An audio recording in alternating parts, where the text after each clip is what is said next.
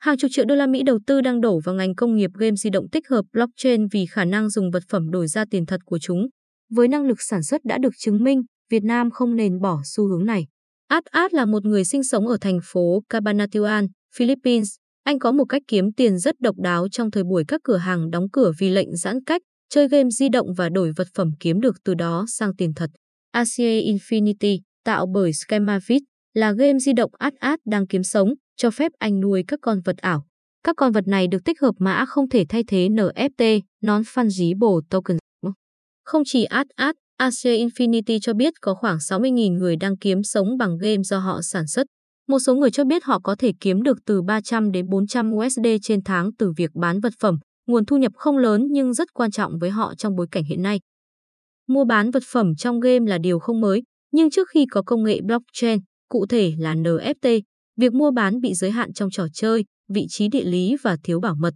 Mỗi game sẽ đồng hành với một loại tiền điện tử, nói cách khác nó cũng giúp cho đồng tiền này phổ thông hơn và giúp người chơi game trở thành nhà đầu tư. Điển hình như CryptoKitter, hoạt động tương tự Asia Infinity, dùng Ethereum làm đơn vị trao đổi, là một minh chứng. Một chú mèo trong game có giá 600 Ether, khoảng 172.000 đô la Mỹ vào năm 2018 hiện đã có giá hơn 1,4 triệu đô la Mỹ. Dù đây đã là năm thứ tư nhưng giao dịch trong CryptoKitter vẫn không chậm lại.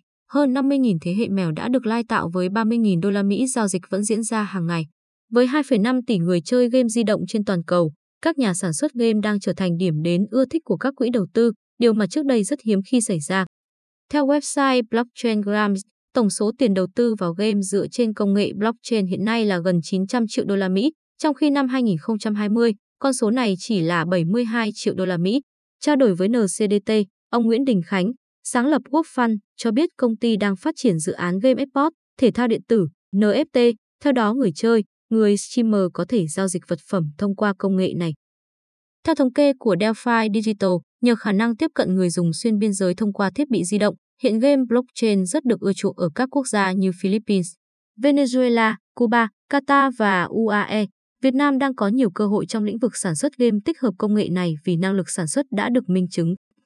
Theo công ty nghiên cứu thị trường Appani, trong top 10 nhà phát hành game di động lớn nhất ASEAN thì có một nửa đến từ Việt Nam năm ngoái.